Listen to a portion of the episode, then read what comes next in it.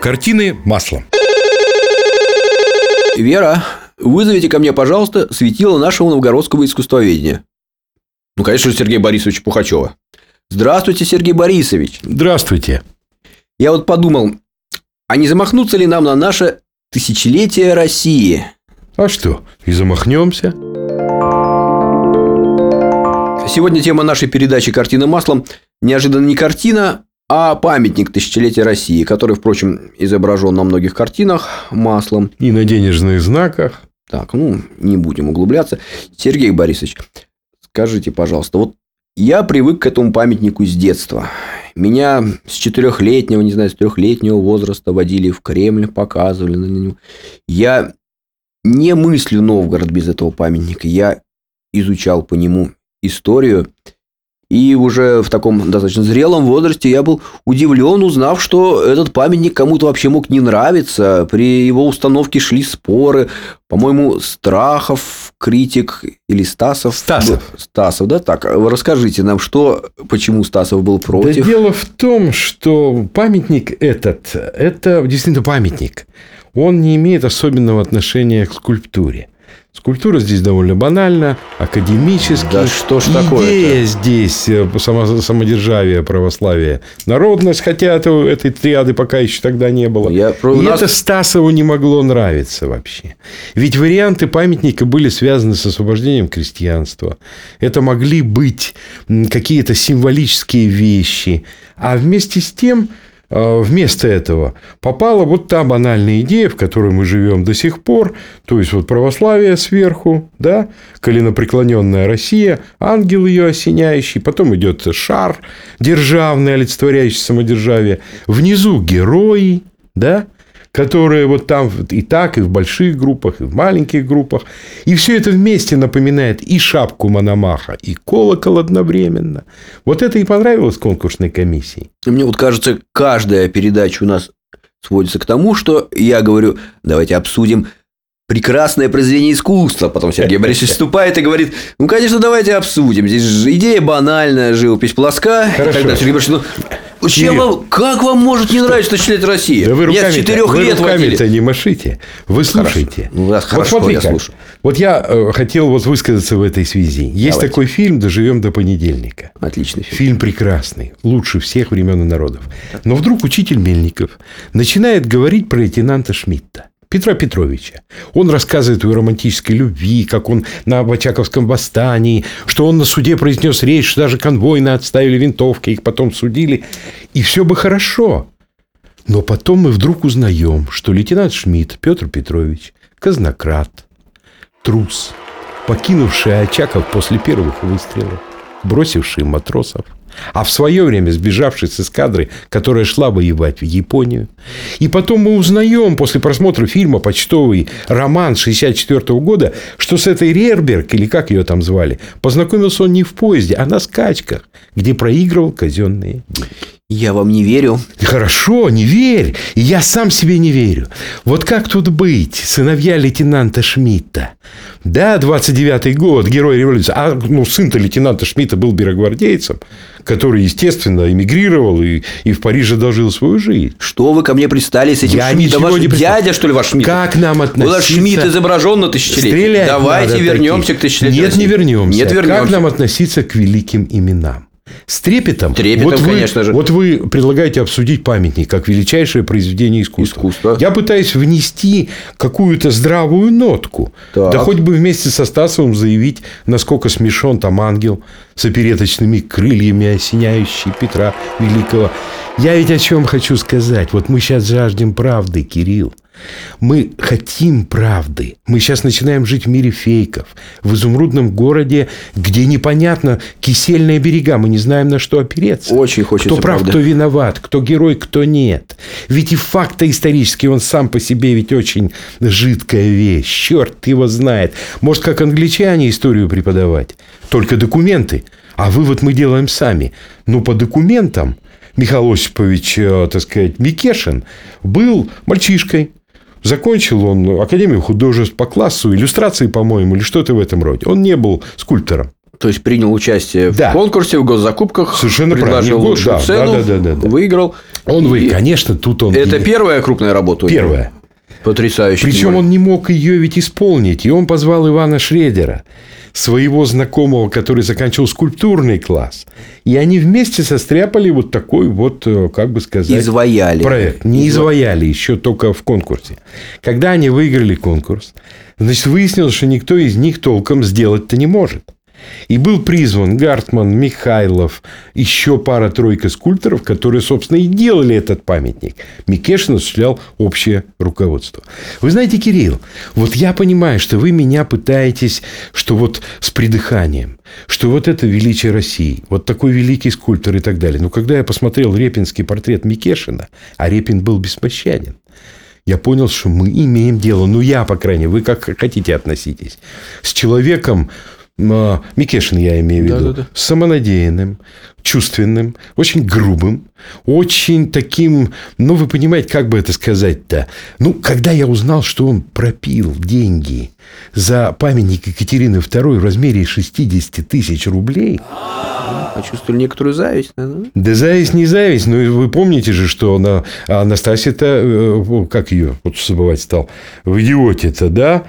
А, Филипповна, да? Да, Анастасия Филипповна бросила в камин 100 тысяч рублей. Это 5 миллионов долларов на сегодня. Он Вот 60. считайте, сколько 60 тысяч. И как же надо гулять. Ну, может, проиграл. И будто бы ему Александр, который его любил, э, эти деньги возместил.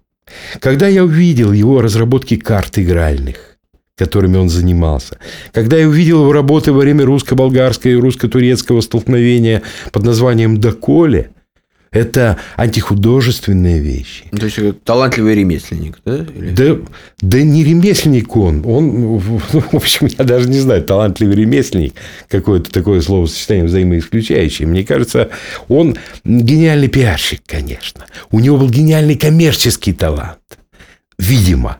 Конечно, он был рисовальщик, и Богдану Хмельницкому великолепный памятник. Ну, и Екатерины II, он, он же много сделал-то на самом деле. Вот памятник Екатерине, он продолжает, в общем-то, Да, тысячелетие наше, то повторяет самое. во многом. да? Это вот та же самая перечислительная иллюстративность, которая нравится туристам, нравится вам, нравится народу. Можно смотреть, книгу писать, рассказывать про всех этих. Ну, Сколько труда все Да. было вложено, Кто сколько, попал, кто сколько не попал. 120, 130, я, извините, не помню, скульптур.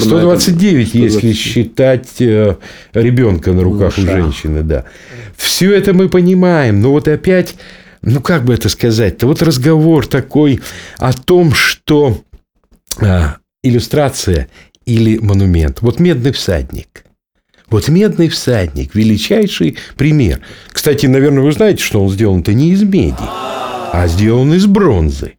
И Пушкин долго подбирал, у него называл мед- медного бро- бронзово-медный, и остановился медный всадник. И так он народе известен, хотя никакого отношения не имеет к материалу, из которого сделан то. Вот это силуэт. Вот эта мысль, вот это там же с, любой точки зрения открываются новые, новые аспекты и все прочее. Здесь, ну, открываются только исторические страницы одна за одной. В нашем городе живет великий знаток памятника Виктор Иванович Смирнов. Он его знает от сих до сих. И может он и рассердится, услышав вот это, как бы... Потому, вот я еще раз. Если мы жаждем правды, Ну, а вот сама идея, сама идея, что на памятнике соседствуют, там, я не знаю, Барклай де Толли и Пушкин, Марфа Посадница и Петр Первый, это ново было по тем временам, людей разных эпох. Ну, вот в общем, да. А, То есть 61 год, в 62-м открытие, это реформы, это еще вот только хлебнули, что называется. И говорят, что обсуждение было очень горячим. Ивана Грозного, значит, вот все-таки не взяли в семью у великих русских людей, да? Значит, там вот этого можно, Шевченко нельзя, там вот, вот это вот все. Ну, говорят, что сейчас проводятся опросы, что если бы сейчас сделался памятник, кто бы вошел. Но там тоже, тоже непросто. Вот Гагарин там безусловная фигура, а уже все там остальные... прекрасно бы смотрелся Гагарин, я считаю. Ты Ну, думаешь? Ну, Ну, вот я не знаю, среди просветителей, видишь, одни... Вот я бы, может, видел, хотел бы здесь первопечатника видеть. Я все-таки задавал вопрос немножко о другом. Вот это столкновение людей разных эпох в одном памятнике, оно раньше в изобразительном искусстве имело место? Я не вспоминаю сейчас аналогов.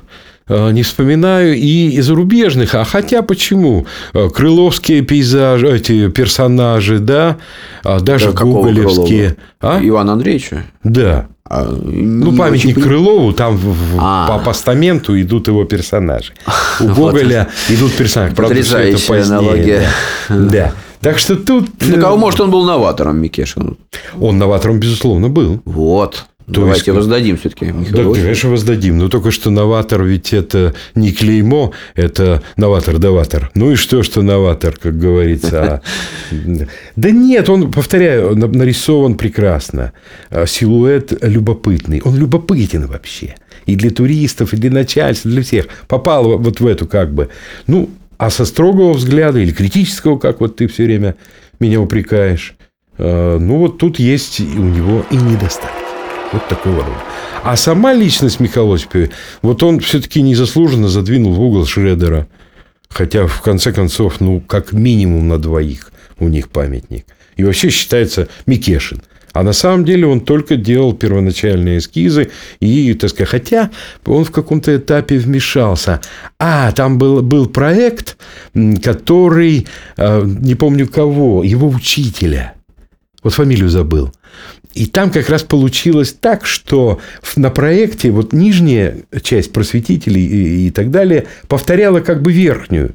Ведь там в верхней части шесть культурных групп, а, узлы русской истории. А в ней просто расшифровывалось. И даже царь вмешался и сказал, нет, надо придумать что-то другое. И Микешин придумал. Вот эти 109 фигур идущих по низу и как бы расшифровывающих русскую историю с точки зрения культуры, просвещения, истории, военного дела и так далее. Но мне кажется, нельзя не сказать о том, что совершенно другое получило продолжение в новгородской истории вот судьба этого памятника. Мы же знаем, что он был фактически уничтожен немцами. Фактически До половины воскрес разобран, да. из...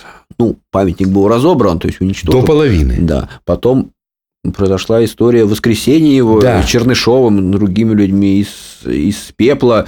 Из пепла. И не могут новгородцы уже э, не считать этот памятник, я думаю, родным. Я слышал так, что, конечно, было уничтожено и утеряно очень много небольших деталей. Да, Звезд, да, да. сабли там и так далее, и так далее. Их восстановили, ну, может быть, не все, но я слышал, что они опять пропали. И вот реставрация 96 -го года а, приходило, пришлось восстановить вот эти мелкие детали. Не знаю, неужели в центре Кремля можно утащить с памятника тысячелетия России, допустим, там орден? Ну, да, да, просто я видел да? шары вот скручивали с э, перил. Ну, видел. Вот так вот великий, великий русский народ относится к своей тысячелетней истории. Оставьте русский народ. Да что оставьте. Откручивать, отпиливать и оттаскивать. Вот может быть вместо Какие у вас православия что это был русский народ. И народность, да. Может, был какой-то другой народ. Оттаскивать и отпиливать. И все-таки я должен сказать, что нашему городу необычайно повезло, что у нас есть такой замечательный памятник. Спасибо большое за внимание. Наша передача была записана при поддержке Николая Сумарокова. Еще раз большое ему спасибо. До новых встреч.